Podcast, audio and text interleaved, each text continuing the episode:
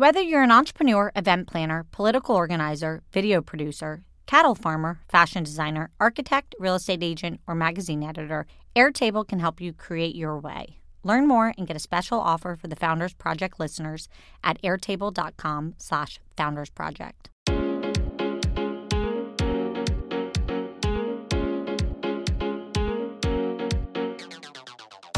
Welcome to Inc.'s, the Founders Project with Alexa Von Tobel. I'm Alexa, founder of LearnVest, author of the New York Times bestselling book, Financially Fearless, the forthcoming book, Financially Forward, and most recently, founder and managing partner of Inspired Capital, a venture firm committed to investing in founders who are building our future.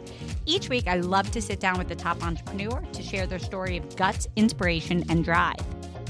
This week, we have Susan Tynan, the founder and CEO of FrameBridge, the startup making custom picture framing easy and affordable. After a career in consulting and a degree from Harvard Business School and a stint at the Obama administration, Susan launched FrameBridge in 2014. She has since raised about $82 million in fun- funding, hired hundreds of employees, and set up shop making frames in Lexington, Kentucky. Just last month, FrameBridge opened their first brick and mortar location in Washington, D.C. Let's welcome Susan. Hi, Susan. Hi, thanks for having me. We're so happy to have you. And before I even get started, I tell you, I was born in Kentucky. So I just love that that's where you guys um, have set up shop making frames. So let's start there. First, just tell us in your own kind of words why you started FrameBridge. You could have started a hundred things.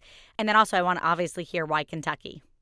Yes so I started FrameBridge to solve my own problem. I had four national parks posters that I brought to a frame store, and I had a really uncomfortable experience there. One, I felt sort of ashamed at what I was framing, that it didn't meet whatever standard I think um, the framer thought it should. And two, um, it was I felt like I was being upsold the whole time, and so it cost me four hundred dollars each to frame them rather simply. And um, and so I thought, well, this is crazy. People have wonderful things that they love, and I bet they would frame more if someone made it easy and affordable. And so that was that was what we set out to do, and exactly what we've done is make um, framing easy. So the designs are all beautiful, the process is quick, and the price is attainable, and so that you can feel free to sort of see anything you like, whether it's digital or physical, and bring it into your life and on the wall. Uh, so first of all, what you just recited about going to a framing store pretty much matches every experience I've ever had.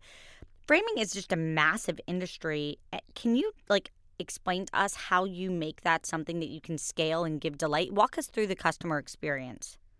Yeah. So um, for five years, we have sold direct to consumer online. So customers use our website or app, and they tell us if they have what they have is physical or digital. If it's physical, we send them packaging to mail us their art, prepaid label on it. They return it to us, and that's where we do our framing in um, outside of Lexington, Kentucky. We frame it and return it to them ready to hang, and so that happens in days and you open the box and with hardware installed already you can enjoy it immediately. And then if you have a digital photo of course you just upload it or pull it from your feed and we print it and frame it and again return it to ready to hang um, shipping included always.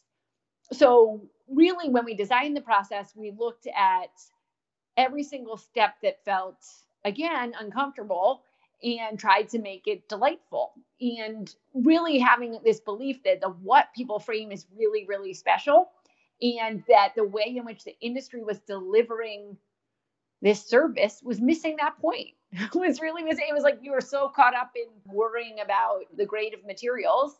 We've made those decisions for you high, grade materials across the board um, but, but you were so busy being sort of confused by the process that you were forgetting the special part, which is the part inside, the part you started with. And so it was essential to us to also make sure at, at, sort of every point in the customer journey, we were validating that part too, the what people were framing. So we've been direct to consumer online and now beginning to expand into retail as well. Can you give everybody just a sense of what does this cost? Like if you're going to do something small, you're going to frame a normal piece of paper versus something really large like 36 by 46. Can you give people a sense of what I by the way, I know I, I know that the, neither of what I just said are normal measurements. Um, no. give people well, a sense of, of what does this cost? so it's really important to me also to say it doesn't have to be a normal measurement because we've made the pricing clear and upfront. People often think, well, it's not really custom. Nope, we are custom building every frame to a 16th of an inch. So trust me, our operations would be far less complex if we were shipping these frames from somewhere else, but we were hand building every single one for you. So it was important to us to anchor our midpoint price at $99. And that was truly so that most things, a small poster, uh, certainly a diploma, all those things could be $99 or less delivered to your door. And everything is um, under 209.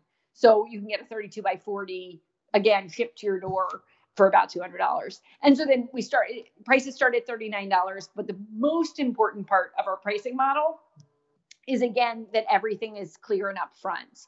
Because when we talk to customers about their experiences framing, it wasn't only the high price point that kept them out, it was the intimidation, it was the not knowing. And so, really, as part of expanding the market for framing, it was very important to me that people would know about how much it cost.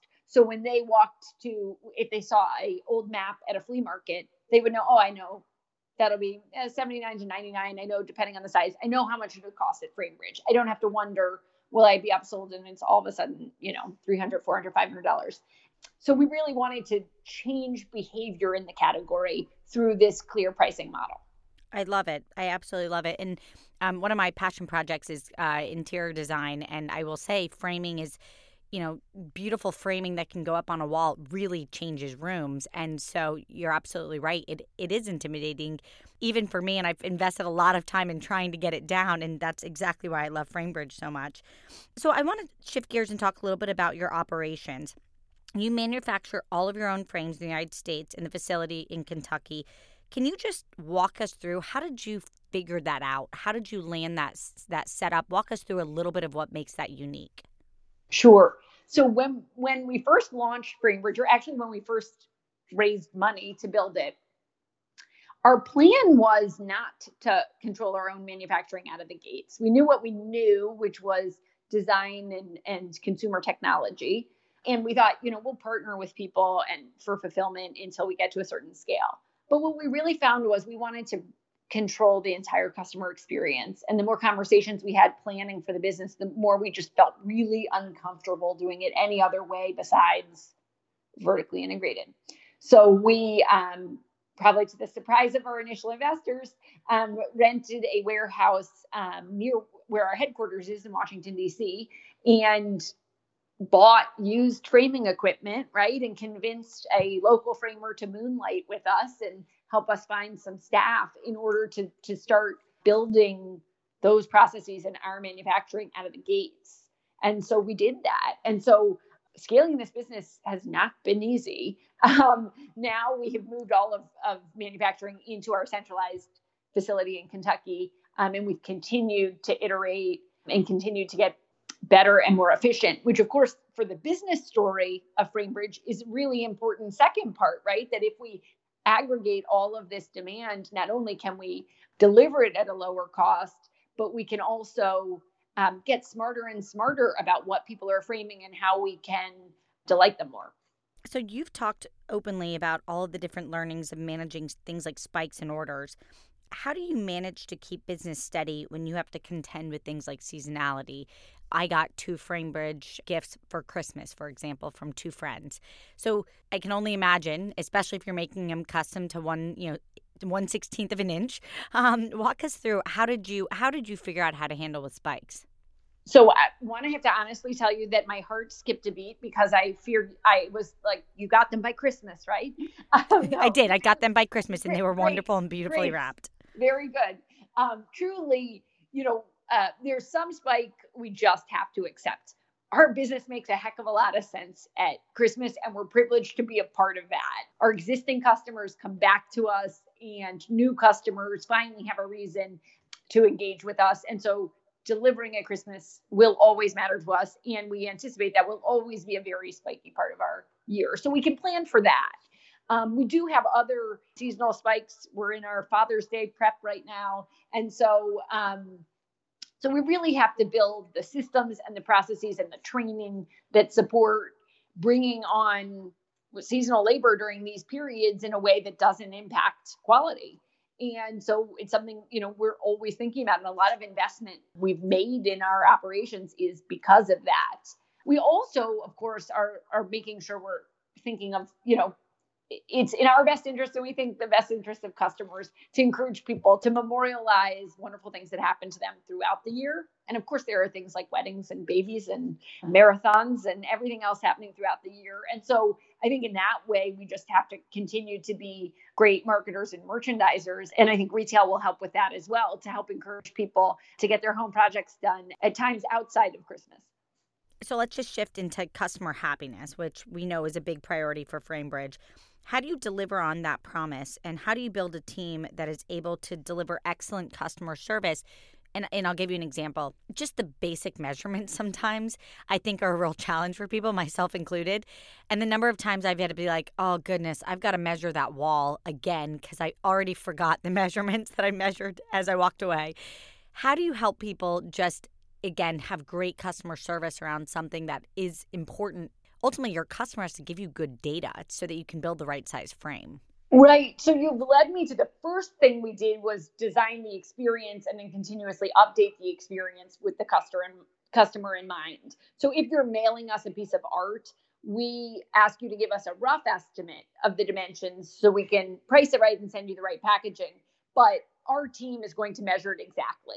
So we want to, anytime we can take the weight off of you, we want to. So that is an important part of the customer design. And it's interesting because I always see ideas sort of creep back in that puts more work on the customer. And so it is my job as the founder and CEO to always be trying to make sure we're pulling anything off the customer that it isn't the customer's job to do. The customer's job is to have something special they want to frame, and it's our job to get them something beautiful. So that's one, it's certainly in the design of the, the entire experience. But then, you know, really throughout the company, I have learned by failing to do this consistently that customer happiness and in our, our metric for that is usually is net promoter score has to be what I lead with. And it used to be all I led with, and I became sort of a joke. I think to our team, to our investors, is all Susan talks about. Yes, they have a spectacular NPS, great for them. But I realized when I led with anything else, it slipped. And I and I now have uh, so much more confidence in my leadership, in my um, and how essential that is. That the only way we're going to be the company we want to become, and that I'm going to be proud to be our leader, is if I'm always centering us back to the customer. And I think especially in our category, in our category for two reasons. One, because we only have a business opportunity because the category wasn't serving customers well. Yep. So that's that, that was the market need we found. And then two, because of the what we're framing for people like people there's so much emotion in what we do so we got to deliver so I actually want to uh, double click into that last answer, which is basically, if you think about it, people use FrameBridge when it really is about their special moments. You're framing something that they are proud enough or, or find um, special enough that they want to put on walls. So can I just hear like what's your favorite framing story? Because I'm sure there are plenty and many that um, guide the fuel of the culture at FrameBridge. What's yours that you probably use over and over in team meetings? So I have one that I always use, but I will say they are refreshed truly daily. So I'll give you my my all time favorite, and then then one I just saw. So my all-time favorite is uh, the rules of the fort. It was a, a cardboard piece of a fort that a, a um, the customer was the mom, and her children had built this fort um, years ago. And the rules of the fort were kid like, but very sweet, like be kind to one another. But then one's like, you can't lie down in the fort and never come to the fort mad and things like that. And so she had saved it over the years and then framed it for her grown kids for Christmas and said it was just such a hit. And she sent us this gorgeous photo of these 20 um, something year old kids. So like really rem- like just reminiscing together about the fort. And so um, I, I just loved that for so many reasons. And I do believe, I don't think that would have been framed had FrameBridge not existed. So I love that. So amazing. And uh, just quickly, a 10 second story. I came home from the hospital with our baby girl um, eight weeks ago, Rosie, and my four year old who just started drawing I mean, I can't make this up. She literally ran into her little playroom and she drew a family of five with arms and legs and like faces. And my husband has purple hair in it and I have bright blue hair. And like the baby is, you know, appropriately a, the baby size. And we were like, we have to frame this and keep it for the rest of our lives. And to your point, if framing was a bazillion dollars, I probably wouldn't, but it may actually end up being like the most special piece of art that I ever will own. That is wonderful and a perfect Framebridge use. It really is. We um, just so, someone on our team just shared a story with me of a, a beautiful um, postcard that had a rainbow design on it. I'm going to weep telling the story. And the customer said that um, his dad sent it to him. He had not come out to his family. And um, his dad sent it to him as just a way of saying, like, I know and I accept you. So, I mean, wow, really, really powerful things. And so, again, I think when we look at metrics, typical e commerce metrics, maybe for happiness or delivery, like we just need a higher standard because of the because of what we're doing. Oh my gosh, you just gave me chills. Also, just again, the stories you guys must be collecting of people and what they frame and why. But it's so obvious and so simple. It's the things you put on your walls are things that matter a lot to you for some reason. That's that's pretty cool. Um, so I, I want to switch gears for a second, which is to what makes you tick. So you went spent a few years working in the Obama administration, and what I want to understand is what did you learn from being in politics in the White House that has made you a better entrepreneur? Mm. Uh, probably a couple things. One, that experience was go, go, go. It was a ton of work. And I realized I like work, right? So that that didn't make that that enriched the experience. I, I felt like I was working on something worthy.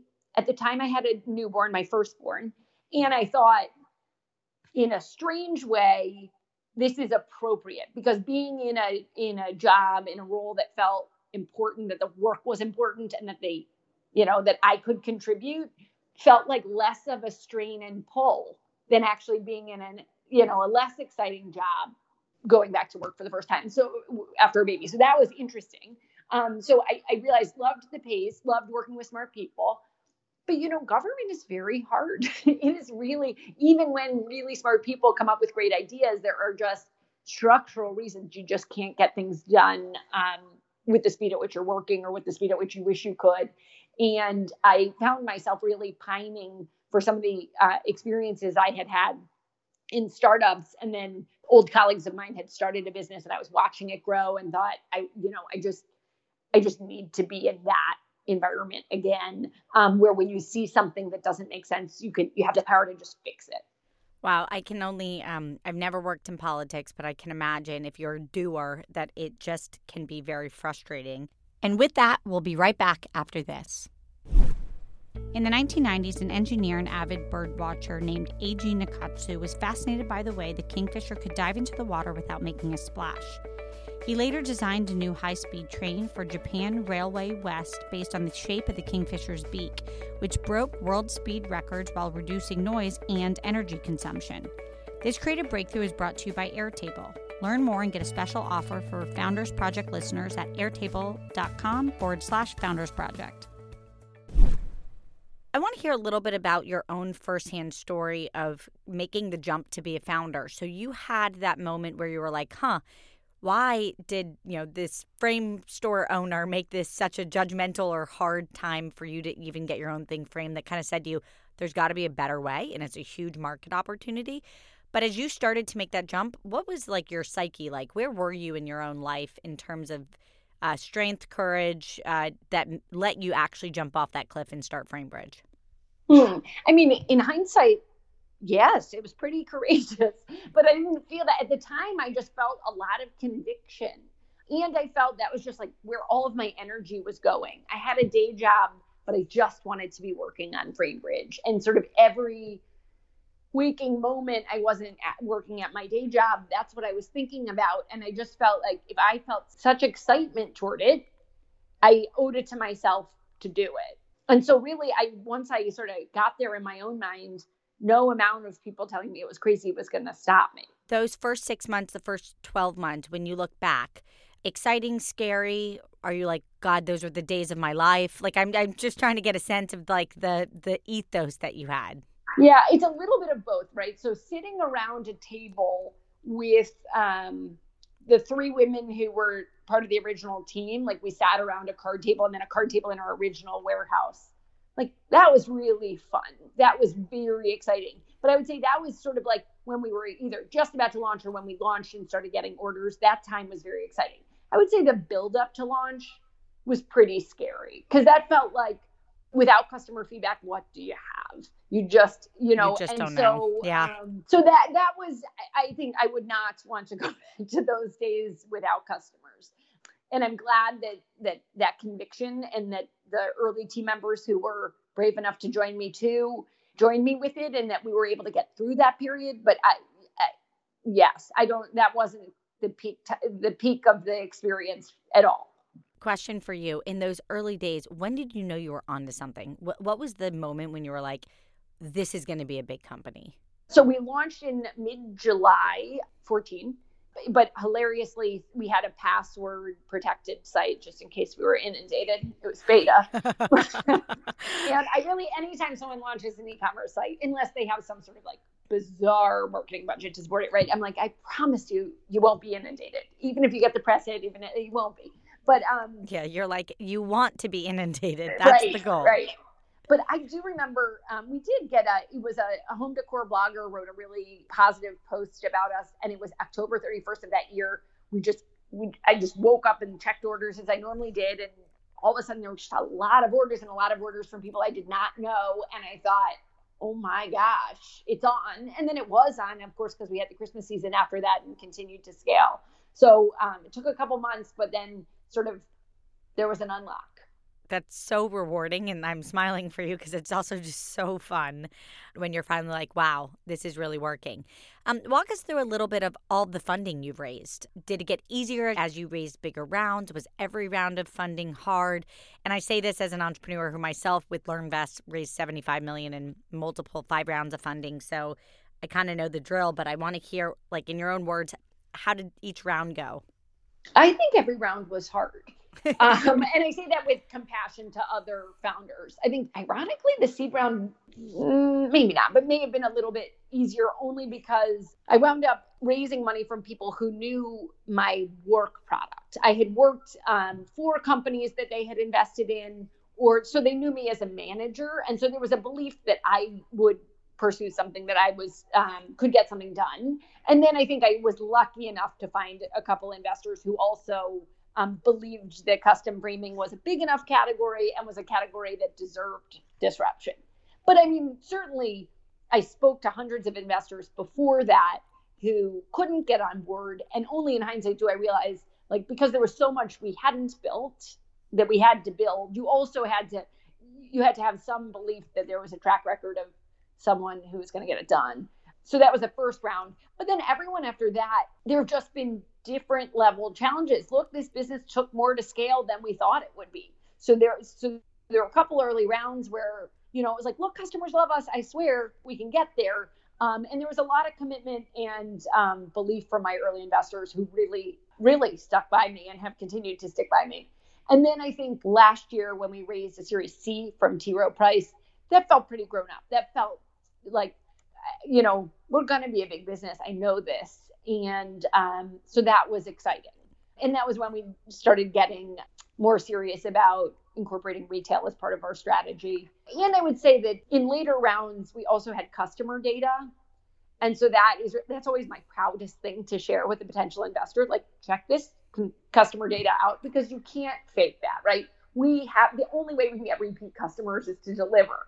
And so you just can't like there's no easy way to have that. And so because we do, and part of again what we were trying to show was that we could even just change the way people interacted with the category, and now we have the proof that we're doing that.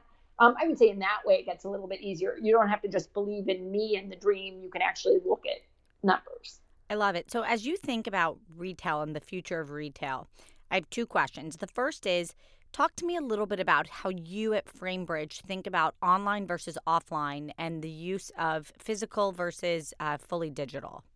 Yeah.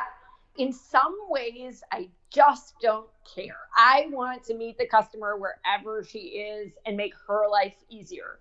So, or in that way, I care deeply about both. So, we just opened up our first two stores actually in Washington, D.C., near headquarters, and are definitely going to be rolling more out um, next year and I think are, are, really realizing how helpful it is to our customers. But our customers still want the same things from us. They want a easy, friction-free experience. They want the design to be clean but beautiful, and that they have confidence in the design.